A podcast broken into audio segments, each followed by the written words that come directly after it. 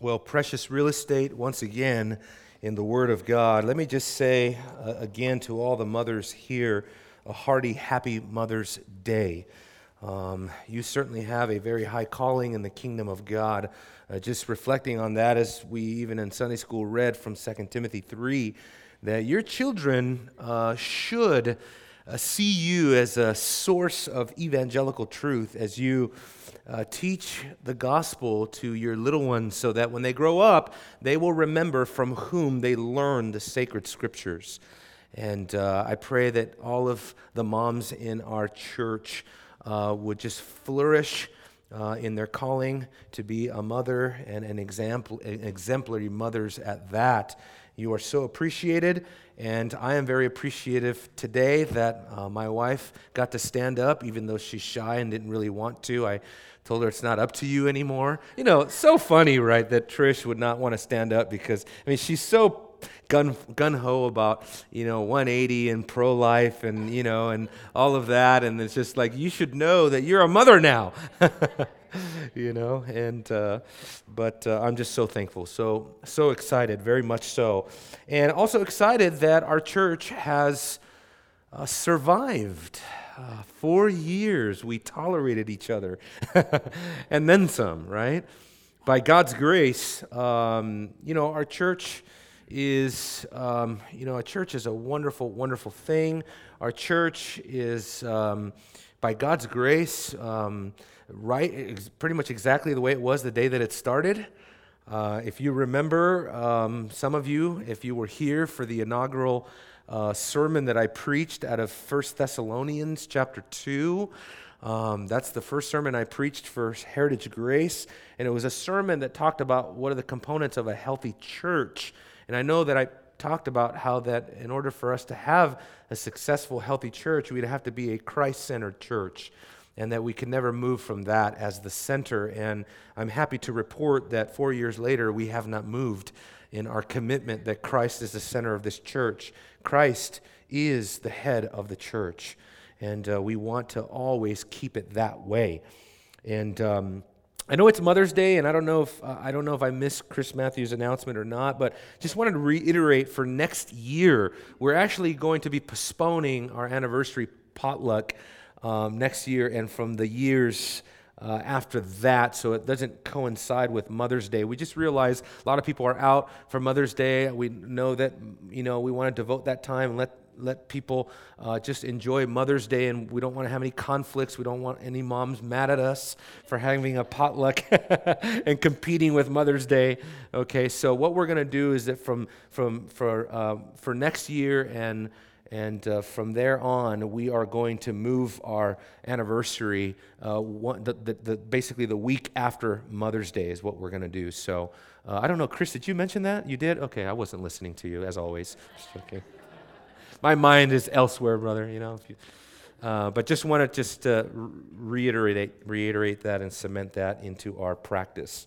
So, okay, well, we are, as I said, in very precious real estate here in the book of Hebrews. Let me pray for us again, and, uh, and then we will begin, okay? Let's pray together. Father, we simply come before you now, and as we take a moment here to acknowledge our dependence uh, upon you, to acknowledge, Lord, that we are wholly and totally dependent for your blessing, that without you, without your spirit, and without you blessing us today with your grace and visiting us today with your presence, Lord, that uh, we will not be able to accomplish what we desire, which is that we want to uh, commune with God and we want to uh, we want to grow under the preaching of your word and we want you to come now and speak to us powerfully through the uh, inspired the spirit inspired word of God.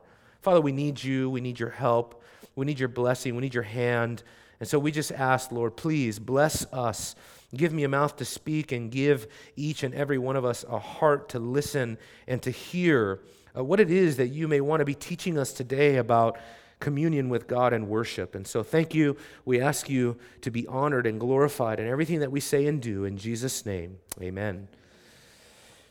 Verses 22 to 25 really make up that practical, well, really what is the beginning of the practical sections of the book of Hebrews. And this is an immensely practical section, verses 22 to 25. Several, uh, what I would consider to be extremely foundational principles for, uh, for a biblical church, for the Christian life, for genuine worship, are all found in this uh, passage of Scripture. Because of that, there is no way that I'm going to take all uh, four of these verses at one time. There's just so much here for our instruction. There's so much foundational truth. For example, what does a healthy church look like? That's something that you know as a pastor, I'm really always just burning and dying to teach on. And I believe verse uh, 24 and 25 really give us some incredible insight into what a new covenant church looks like and how a new covenant church grows and flourishes and, and, and prospers in the Lord. And because of that, I don't want to make that the last point of the sermon today. We want to give it its own uh, attention. We want to give that as uh, the respect that is due to that passage. And so, what, what I did is I looked at this text of Scripture and I thought, okay, we've reached the point where we can call the practical theology of the new covenant, the practical theology of the new covenant. And what, what, what we're going to cover today is part one of this, of what I am going to, um, Lord willing, take in three sections. This is part one of a three part uh, series on the practical theology of the new covenant. And we begin today with what we can entitle genuine worship. Genuine worship. Now, we know what the new covenant is.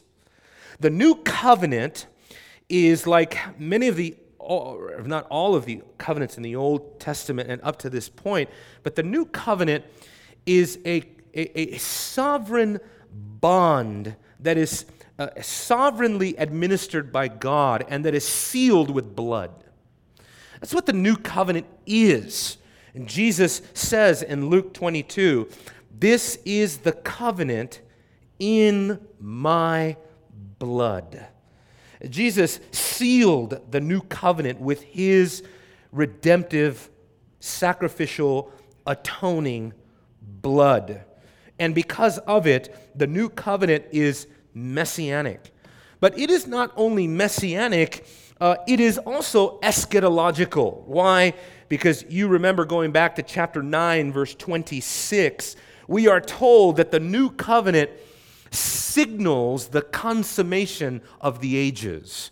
It means that God's redemptive work has been wrapped up in Christ. To use the language of Paul uh, in uh, Ephesians, Ephesians chapter 1, verse 11 and 12, it is the summing up of all things in Christ. That is what the new covenant represents for us. It ushers in uh, what the Bible refers to as the end times, or really, just putting it quicker, the end. And though we understand that the new covenant inaugurates the end, it does not consummate the end yet. The new covenant will consummate the end when Christ returns. But it is still an eschatological covenant. But we also know that the new covenant, excuse me, we know what, what the new covenant promises. It promises to internalize the law of God in the believer. Uh, we saw that, for example, in Jeremiah's prophecy, which is mentioned not only in chapter 8, not only in chapter 9, but reiterated here again in chapter 10. And what it does is that if we go back up to uh, chapter 10 here in verse 16, this new covenant puts God's laws in our hearts, and he, he writes his laws upon the mind. In other words, the new covenant is a covenant of internal transformation, where the law of God is literally internalized into the heart, into the mind, through regeneration. So that regeneration is the entry point of the religious life of man. It is where all religion begins for man. When God's Spirit comes to renovate our heart, to make his home within us We know that that's what the new covenant promises. Also, the new covenant is promising to be a superior covenant because it says that it is built on better promises than the old covenant. And, and part of that is that God will no longer turn away from us. Uh, uh, uh, Jeremiah says that, in fact, that God will not turn away from doing good to us. He will no longer turn away from us because the new covenant is built not on the stipulation of our righteousness, brothers and sisters. It is built on the stipulation and the condition of the perfect righteousness of Jesus Christ. And having fulfilled that perfect condition, God now can be favorably disposed to us and not turn his favor away from us. That is absolutely good news for you and I. Because who of us cannot identify ourselves as covenant breakers? Who of us has not failed in the new covenant? Who of us has not sinned in the new covenant? And therefore, if it was up to us to keep the new covenant together, then it would have fallen apart a long time ago. But it is not because the new covenant is built not only on better promises, but it is built on the work of a better mediator, Jesus Christ, the mediator that surpasses Moses. But we also know that the new covenant results in the doing away of the old and the bringing in of the new. In other words, we are no longer bound to the Old Testament shadows and types. We no longer have to go through the typology or the shadows of the Old Testament sacrifices and sacrificial system, temple worship, the priesthood. But now, and coming to our point here in Hebrews today, we have immediate access to God. The Bible says there is one mediator between God and man. That is the man Christ Jesus. And through Jesus, we have direct access to the Father. That is what the new covenant results in. It results in a direct communion with God. And therefore, what the author of Hebrews is telling us now is what we should respond with in terms of this new covenant access with God. And this is what we should respond with. Ready? Unrestrained communion with God, unhindered communion with God. We should respond with a communion with God that is with abandon. We should, we should be freely entering into God's presence into his courts with praise, understanding that we have a right standing with God. No longer is the veil prohibiting us from entering in. The veil has been torn, the work has been done, the blood has been shed, and now man can have direct communion with God. It's beautiful. All of this communion language begins in verse 22. Notice the language there. Let us draw near. The language of drawing near takes us back to the Old Testament cultus of the tabernacle, of the temple. It is a priesthood language of the priest who was summoned to draw near to the holy God of Israel. But you remember that the Old Testament priest would come into the presence of God, as the author of Hebrews has made very careful to point out to us, not with his own blood not with his own blood. But Jesus came into the holy place and to heaven itself, as it says, with his own blood, with his own sacrifice, which basically means that Jesus is not just like any other sacrifice. The sacrifice of Jesus is what the Bible, or what the book of Hebrews calls the once for all sacrifice of Christ. In other words, it is the sacrifice to end all sacrifices. It is the sacrifice that makes perfect atonement for sin, so that no other sacrifice is ever required afterwards. Matter of fact, book of Hebrews is going to go on to say that if you go seeking repentance or forgiveness elsewhere, there is no sacrifice of sin remaining for you. In other words, there is no atonement outside of the final atonement of Jesus Christ. And therefore, what the book of Hebrews is summoning to us to is to draw near to God on the basis of that sacrifice. Now, more on that in a minute. What I want to do, therefore, is I want to take verse 22 as sort of a paradigm for genuine worship. Genuine worship. After all, that is what Hebrews is calling us to do. To draw near means that it is a summons to worship. It, remember, last week we talked about that the book of Hebrews, as it left us there, verses 19 to 21, it leaves us within the veil. It leaves each individual member of the covenant community, in other words, personified as a little high priest who has entered into the Holy of Holies on the basis of Jesus' blood and is there to commune with God in the holy place. It's really amazing the imagery that is being uh, given to us here. And all of that imagery helps us to see a theology of worship, I believe. Let me, let me point out several things, therefore, of what genuine worship consists of. I think this is important because so much is done in the name of worship today that you, you, you, tend to wonder does it have anything to do with worship? What's going on today in a lot of the contemporary worship scene? You end up asking yourself, is this true worship, what we're seeing all around? You know, uh, there's a recent. Um, revive, you know, revival is going on in Azusa. I think it's called Azusa Now, and uh, what they're doing is gathering thousands, t- literally tens of thousands of youths from all different churches and youth groups and all different people background, all gathered around to listen to all of these false prophets prophesy over them, speak in tongues out of orders, and claim false miracles um, and give words of prophecy out of their iPhone. Uh, this is what uh, it constitutes worship in the mind of some people um, Reinhard Bonnke, you can see videos online of a million people in Africa gathered for worship. A million people, I'm not exaggerating. Oceans of people shouting and screaming and singing uh, Christian songs, all again under the guise of false teaching.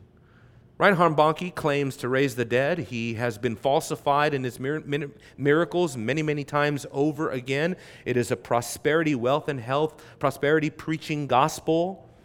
And you look at that and you say, wow, so many people, and yet so much false fire, right? So, what is true fire? What is genuine worship about? Well, let me begin with this. Genuine worship is about the object of our worship. That's number one. The object of our worship. And if you would, turn with me to Revelation chapter 4. Because much of worship today begins with us. Much of worship today begins from an anthropocentric point of view, a man centered point of view, where we are the center of it all worship oftentimes consists of songs that detail how great God knows us, how well God knows us, how dear we are to God, how much God loves us, and how much God believes in us, and how much God is there for us, as if God lives for us. And certainly, there is a sense in which we cannot even begin to describe the boundless, eternal love of God for his people. But that is not where worship begins. Worship begins with the object of our worship. When the book of Hebrews says, Let us draw near, I would remind you that what that language is referring back to is the priests approaching the holy God of Israel. They were approaching Yahweh in worship. And I thought, where can we go to see not emotionalism, not showmanship, not a talent show Christianity, not a concert feel sound or a technologically based worship experience. But where do we go to get a unmitigated raw look at the object of our worship, which is God? I thought Revelation chapter 4 is as good a place as any. And so here we are. Notice the nature of the worship of the God of eternity. There are several things that are stressed, but nothing is stressed more in all of this arrangement of worship. Nothing is expressed more than, than, than the greatness of God's holiness and the greatness of God's power. Revelation 4 5. Out from the throne come flashes of lightning and sounds and peals of thunder. Again, this is anthropomorphic language of John the visionary, the seer, attempting to harness with limited, finite human words what he was seeing to the best of his ability. And what he said is that it was lightning and sound and peals of thunder. Now, we live in Texas. We know a little bit about peals of thunder. the other day we had a storm. It literally felt like the lightning was going to come through the, through the windows of the house. It was so powerful, bright, loud, the peals of thunder. You know, my dog kept getting up and moving from one room to another, just getting scared. You know, my wife kept saying, Are you checking the weather? Are you checking the weather? Yes, I'm checking the weather. There's nothing else I can do. I know it feels like a tornado is about to come in the house, but I'm checking the weather. God's thunder is scary. In the, uh, in the weather and the atmosphere around us, can you imagine it in heaven? Thunder. There were seven lamps before, of fire burning before the throne which are the seven spirits of God, I think representative of seven ministries that the Spirit is said to hold in Scripture, but uh, we, won't, we can't get to that. And before the throne, there was something like a sea of glass, like crystal. And in the center, around the throne, four living creatures full of eyes in front and behind, which are symbolic of the omniscience of God, all seeing. The first creature was like a lion, the second creature like a calf, and the third creature had a face like of a man, and the fourth creature was like a flying eagle. And the four living creatures, each one of them having six wings, are full of eyes around and within. And day and night they do not cease to say, Holy, holy, holy is the Lord God Almighty, who was and who is and who is to come. And when the living creatures give glory and honor and thanks to him who sits on the throne, to him who lives forever and ever, the 24 elders fall down before him who sits on the throne and will worship him who lives forever and ever and will cast their crowns before the throne, saying, Worthy are you, Lord and our God, to receive glory and honor and power. For you created all things, and because of your will, they exist and were created. Nothing here about how God knows your story. Nothing here about how God believes in you. Nothing here about how God is cheering you on. Nothing here about how God needs you. Everything here is about the greatness and the immutability of the holiness and power of Almighty God. Heaven is a place where God fits us. He renovates our bodies to have the capacity to withstand His glory. Heaven is a place where we are renovated to be able to bear the glory of God. That is what glorification is about. If He does not glorify us, I think the words that God spoke to Moses on the mountain are fit. You cannot see me and live. He must glorify us, or we will not be able to bear the glory. In 1 Kings chapter 8, the priests had a, just a small glimpse of the glory of God, and it says that they fell down and were incapable of serving. They, they, they, tried to perform their priestly duties, but you see, the glory of God was, su- was such that it was unbearable and debilitating. so that the priests couldn't even hold up the, the, the, the, the altar, the incense, bring it to the altar. They couldn't do any of it because they were incapacitated by the greatness of the being of the glory of God. Our worship music needs to change. We need to sing about Him. We need to sing about His greatness, His power, His ability, His grace. We don't need to sing about the power of faith. We need to sing about the power of God. We don't need to sing about the goodness of grace. We need to sing about the goodness of God. Faith is not a person, grace is not a person. Joy is not a person. Hope is not a person. Mercy is not a person.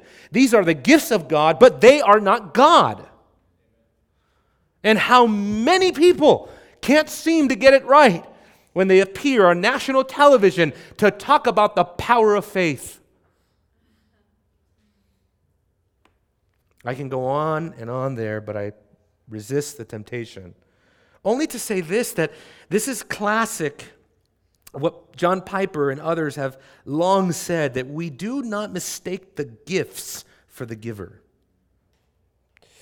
Not only the object of our worship, however, but also the obedience of worship. As great and glorious and as uh, transcendent and wonderful and powerful God is, Nevertheless, brothers and sisters, in Hebrews here, we are being exhorted. This subjunctive verb is in imperatival use, which means it's like a commandment draw near. It's not an option, it's a command, it's an exhortation. Let us draw near. You don't have the option to sit on the sidelines of communion with God. The Christianity is all about pressing in, not standing off. Christianity is all about pressing in to know the Lord, going into commune with God, pressing into the worship of God, going into the presence of God, approaching the throne of grace, not standing aloof in your spirituality, not being a spectator, but being a participant in the kingdom of God. There are three aspects of the obedience of worship that I want to point out private, public, and practical.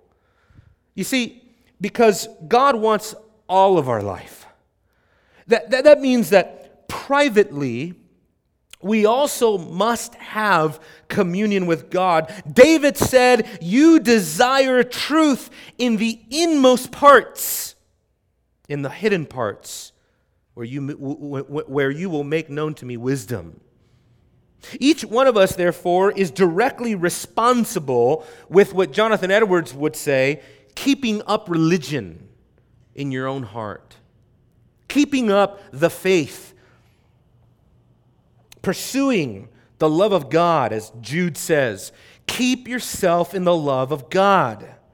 Each one of us, through private prayer, Bible study, meditation, confession, must, in our own private lives, in our own private hearts, must press in to know Him. This also applies to the private life of the home, by the way. The home is a big part of our private life. And in the home, our homes should be about God. I can't wait to welcome a new member into our home. Uh, not because we're so godly or anything, but because I can't wait to bring this new member of the family into our home to show him or her that he, that he or she is not the center of the world. God is, which is infinitely more loving than to spoil that child to the point where they think the world revolves around them. No, God doesn't give us children so that we would create idols out of them. God gives us children so that we would show them that they are not the center, Christ is the center. That God is the center of the universe and that all the planets orbit around Him. Not that cute little thing that runs around the house. It's also public. God is also calling us in a life of worship that also affects our public life. Of course, this would then enter into the sphere of the church. Where in the church, what is expected of us, brothers and sisters, is the worship of God, not the scrutiny of the worship. The worship of God, not the talent of the worship. The worship of God, not the, not the uh, spectating of the worship, not the observation of the worship. Nothing makes me fear more than to think that I would ever become a mere spectator in the house of God, watching the worship of God happen, but not joining in myself. And if that's where you are today, you must repent because you are not in a church. Oh, I know we don't have all the toys and all the things and all the synthesizers and the fog machines and the lights, and you know, we don't have all of the Christian versions of the Britney Spears on stage. I know we don't have a talent show here, even though Jonathan, immensely gifted. I don't know how he did, anyway. But we are not here to analyze the worshipers. Somebody described worship to me in this way everyone singing all the time with all their heart. Art Azurdia tells a story. He says, Worst thing anybody ever said to me after a church service was, How did you like that worship? To which he responded, What does it matter what I like? It's not for me. The only one we seek to please and worship is God. How do you do that? With a pure heart. God doesn't care. Right? He told us, He doesn't care about these external things. He looks upon the broken and contrite heart. Jesus said, These people, they draw near to me with their lips, but their hearts are far from me. You could be up on stage rocking out in a Christian concert with 10,000 people and a throng of singing, and yet your heart is as far away from the throne of God as an atheist. True worship penetrates all of life, and that's the practical part of it. You know what's amazing about true worship? If you look at the New Testament, Remarkably, there are very few directions on singing. There are very few directions on music. There are very few directions on instruments. There's very few directions on the style of the singing, the kind. Sorry, there are those among us that believe that we should be singing psalms only. Problem is, the psalms tell you to, to worship with music and with instruments. so but there's scarcely um, any material in the New Testament that directs us towards this. You know what the New Testament is primarily concerned with? Conduct. Isn't that amazing? As it pertains to the Christian uh, worship service, to the technical meeting of the church, what you find is evidence where God is more concerned and preoccupied with the conduct, the heart, the reverence, the behavior of his people than the style. We are told to be reverent in the church, Hebrews 12 29. We are told to be orderly in the church, 1 Corinthians 4 40, 14 40. We are told to be modest in the church, 1 Timothy 2 9. We are told to be generous in the worship service of the church, 2 Corinthians 8 through 9. We are told to be prayerful in the church. Turn with me in your Bibles, if you would. 1 Timothy chapter 2. 1 Timothy chapter 2, just to point out something remarkable here. When it actually comes to posture in the church, we get some details. Remarkably, what God is concerned with is the humility of the men and the modesty of the women. Isn't that remarkable? That's what, God, that's what God cares about more than anything. He doesn't care about Sony quality. He says in verse 8, 1 Timothy chapter 2, verse 8, Therefore, I want men everywhere and every place to pray, lifting up holy hands without wrath and dissension. Brothers, when was the last time you raised your hands up to heaven during worship? This is prescribed, this is not described. I'm not saying that we should all go around now, and as soon as Jonathan comes back up here, everybody goes like this.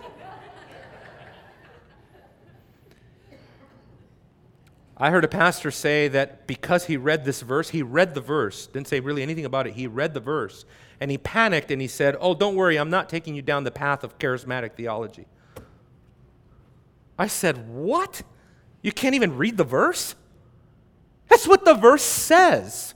It says, Lift your hands without wrath or dissension. You know what that means? It means probably this, guys. It does not mean women cannot lift their hands with wrath and dissension. Of course not. But I think it's stressing a point that men typically, the way they're wired, they are more given to be angry, they are more given to be divisive and stirring trouble in the church theologically. And God is very much after them in terms of their humility so that the lifting of the hands in the worship service is not just a symbol of humility, watch this, it is a symbol of unity. Because to do this with a false heart, boy, how false does it have to be? When you don't even like the preacher, and you don't even like the teaching, and you don't even like the members, and you don't even like the brothers and you don't even like the sisters. How false do you have to be to come in here and lift your hands up to God? No, this is a sign that says, I love you and I love these people, and we surrender together. Practically speaking, and, and, we can go on and on and on with this. Practically speaking, as I said, all of life is considered worship. Romans chapter 12, verse 1 Therefore, I urge you, brethren, by the mercies of God, present your bodies a living sacrifice, holy, acceptable to God which is your spiritual service of worship. In other words, he says here, present your bodies, which basically means the totality of your being. In other words, it really represents the whole life. In other words, God wants our whole life on the altar. What that means, brothers and sisters, is that there are no spheres into which we can go. That means the husband doesn't have a workshop in the garage where God is not invited. It means that we have no hobbies and we have no, no, no private interests of our own where God is not sovereign, where God is not supreme. No, this is a call. that the biblical call of worship is to make God preeminent in all of life. Whatever you do, whether you eat, whether you drink, or whatever you do, do all what? To the glory of God. All of life is worship.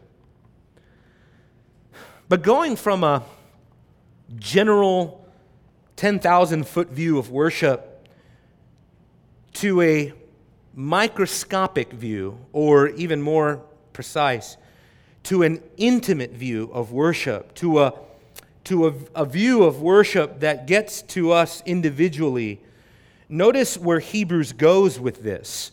Hebrews 10:22. Let us draw near with a sincere heart. Two prepositional phrases here with a sincere heart and in full assurance of faith.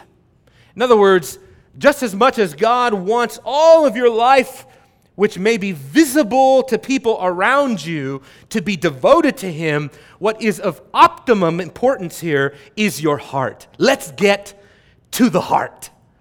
Because the author of Hebrews says that the type of heart we ought to have is what can be translated here literally a true heart. A true heart. In the Bible, having a true heart means that you have a committed heart, that you have a loyal heart, that you have a faithful heart, a humble heart, a truthful heart. That is what a heart, a, a sincere heart looks like. Hezekiah as he was seeking deliverance for his affliction, said to God, Remember, O Lord, I beseech you. Have I walked before you in truth? How, he says, How I have walked before you in truth. And then look at the parallel idea with a whole heart. And have done, he says, and have done what is right or what is good in your sight. God in, brought an indictment on Judah because in all of their religious appearances, they tried to deceive God. this, this, is, this, is how de- this is how depravity works, by the way. You try to get one over on God as if he doesn't know, right? He says in Jeremiah 3, he says, in spite of all her treach- in spite of her treacherous sister Judah, excuse me, yet in spite of all of this, her treacherous sister Judah did not return with me with a whole heart, watch this, but rather was deceptive. They tried to compromise their worship. And we know from the Old Testament what that looked like it was syncretism. They tried to mingle their worship with pagan ideas. And in other words, they tried to inject some worldliness into the worship of Yahweh, and Yahweh rejected it because they didn't obey the covenant. The language of a true heart is amazing because this adjective here, true or sincere, how it's translated here, it only appears in this utilization in a few places in the New Testament. Most of them are used of Jesus Christ in the book of Revelation, where he is given the name true. And how true is Jesus? How faithful and true is he? True, meaning he is real, he is authentic, he's genuine, he is the truthful one, he is the sincere one. That is what he is. And therefore, this is the precondition of genuine worship, drawing near with a sincere heart, which, of course, the opposite of that is to draw near with a hypocritical or false heart. These two things go together, by the way. Look at, look at the verse again. He says, draw, he says, drawing near with a sincere heart, watch this now, in full assurance of faith. A remarkable phrase, full assurance of faith. Remarkable. Write it down, underline it, memorize it, know it, understand it, because this is what we should all be craving, is it not? This is what we should all be craving, is to have full assurance of faith.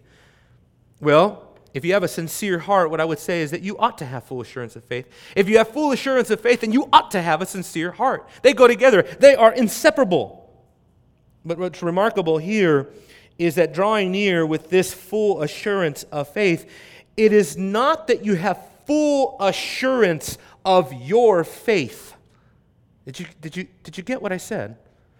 It is not that you have full assurance of your personal faith as if to say that in the worship service, it is an endless act of introspection, that it is an endless act of self examination. No, folks, eventually the focus has to go from us to God.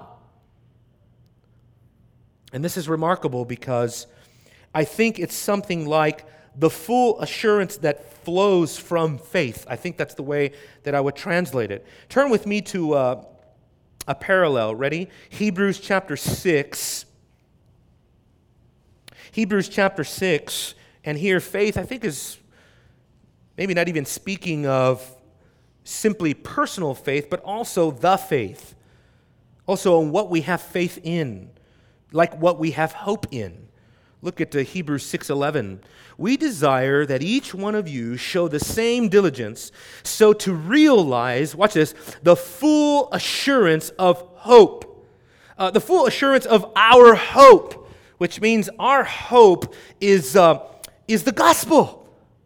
Our hope is what the gospel speaks to us about, what the new covenant speaks to us about. Our hope is what the, the sacrifice of Jesus speaks to us about. So, likewise, full assurance of faith is what the faith of, of our faith in Jesus' sacrifice and the full assurance of what that should produce. The reason I say that is this is because the author he doesn't just give us the heart of worship, but he also gives us very closely related now the basis. Understand, folks, that your personal performance, the degree and the greatness of your faith, is not the basis of worship. You understand? That this is the only reason, brothers and sisters, we can come through those doors into these seats, sit here, and enjoy God. It is not because in the degrees of sanctification in this room, we have some that are really sanctified, and therefore those people get to enjoy God more. They have greater access, greater joy, greater hope. And then those of us in here who are not maybe as high up on the scale of progressive sanctification, our joy, our worship is much lower and cheaper and not as uh, worthy or not as important. No.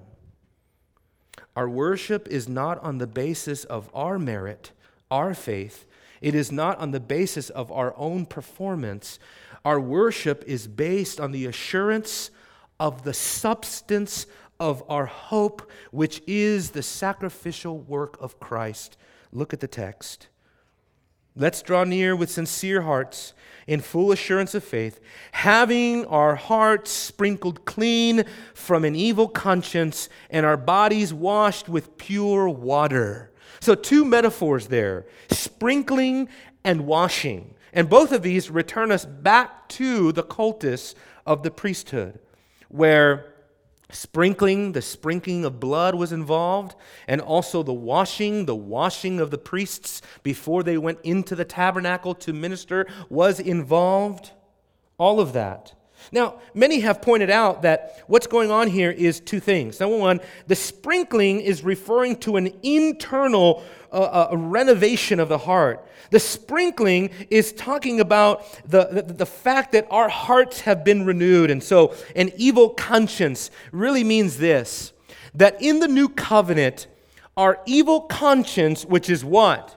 Which is who we were when we were hostile to God an evil conscience is who we were when we were not right with God. An evil conscience means the weight of an unconverted mind that is hostile to God weighing upon us, the burden of our heart. It's like Christian and Pilgrim's Progress when the burden is finally rolled away there is the evil conscience being taken away. It is not that if you sin today, tomorrow you may not feel crummy about it. You should.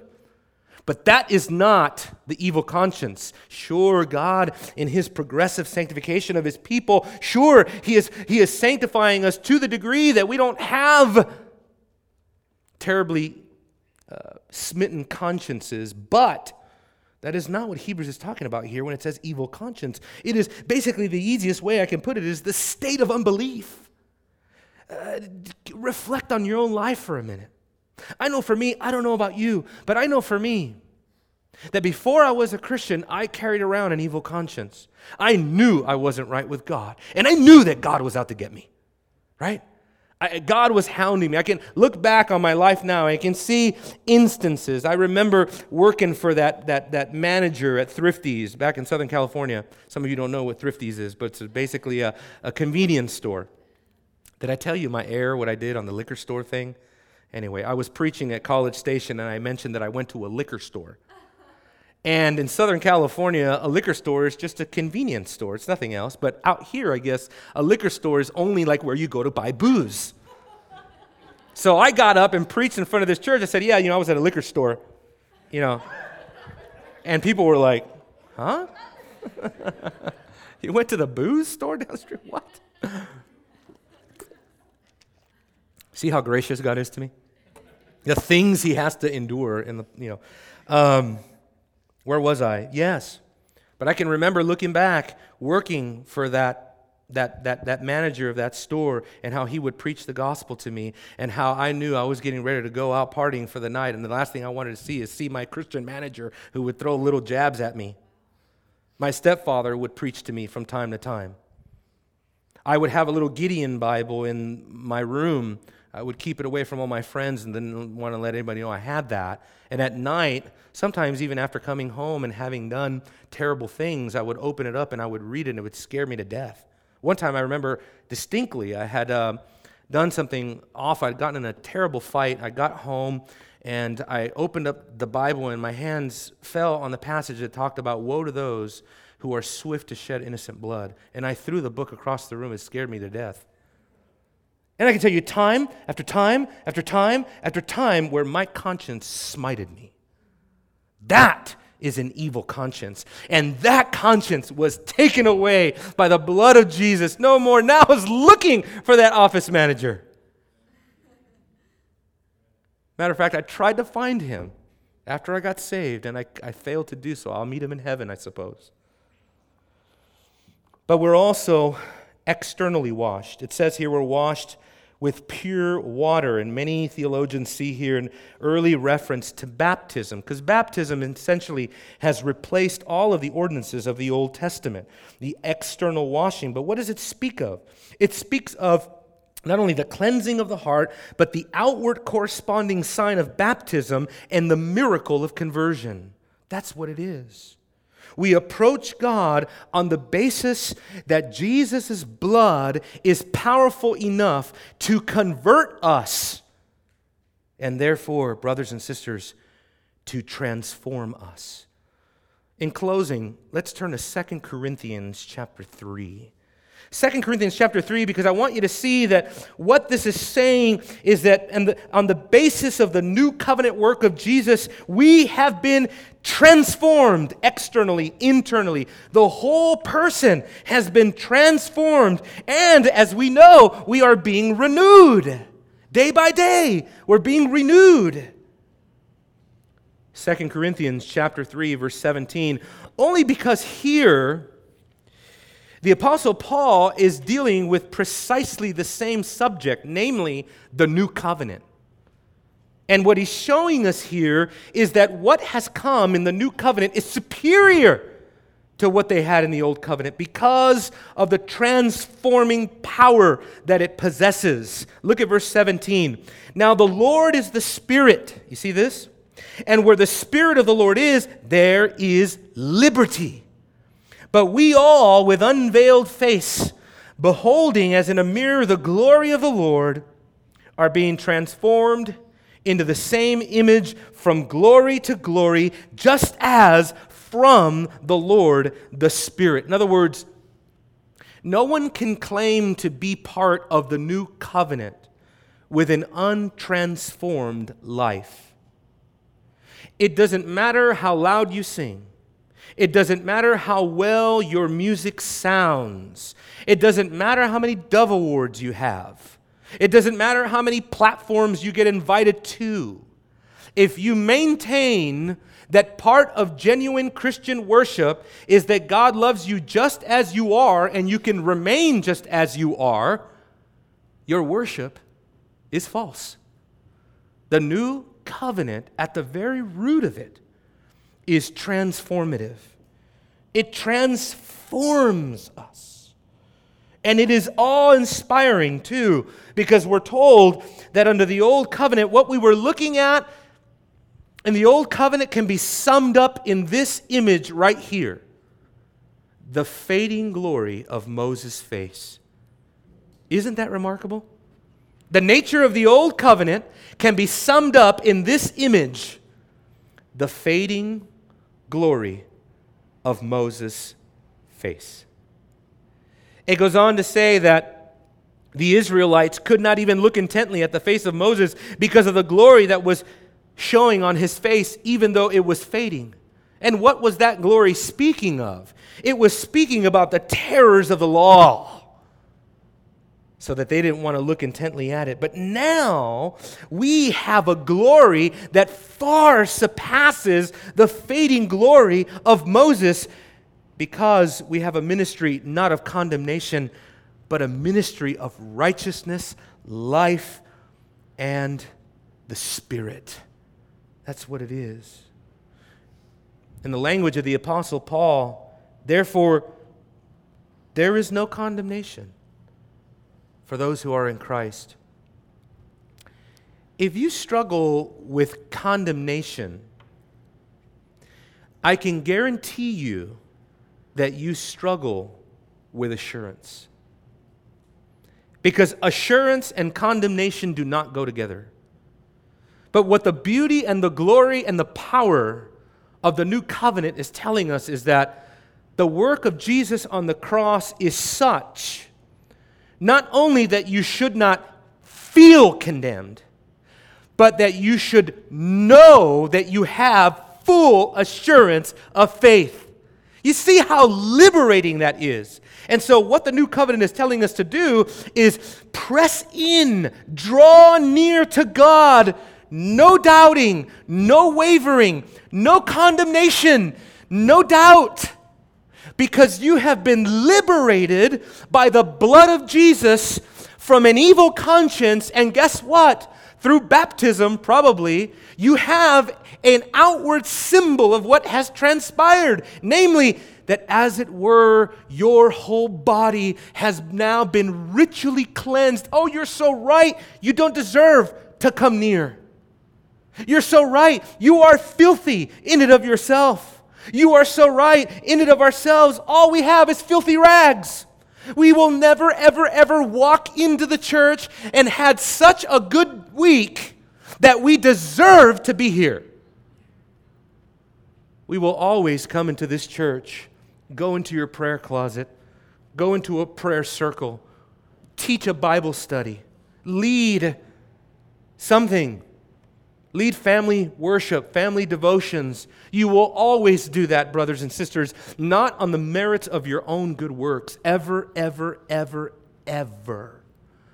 Matter of fact, the best week you have ever had as a Christian is falls infinitely short of what is required in order for you to draw near to God. You are always and only going to draw near on the basis of the perfect righteousness of Jesus Christ, imputed to your account through his atoning work and through his justifying grace. This is the gospel. The new covenant is all about the gospel. Let's pray before I think of something else to say. Father, oh Father, how true it is we do not deserve to draw near. Like Abraham, it is not of works, otherwise, it would be his due.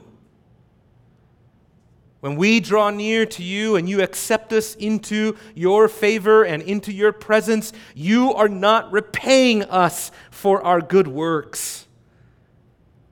You are blessing us because of the finished work of Jesus on the cross. Would you not, God, by the power and the ministry of your Spirit, would you not speak encouragement to Heritage Grace? Would you not speak liberty to a heavy heart? Would you not speak freedom to the condemned? I've said all I can say. I've preached what I can preach. And now, God, we are wholly and totally dependent upon you to move and to apply by your Spirit your word for your glory. Thank you, Lord. Bless our time. Bless our fellowship, Lord. Even the meal, the potluck, the fellowship we're about to engage in, it's, that's all of grace. We're here by grace. And lastly, Lord, I pray for Heritage Grace. I pray that your grace would sanctify us. That on the basis of such unspeakable grace, we would grow with respect to holiness for your glory. In Jesus' name, amen.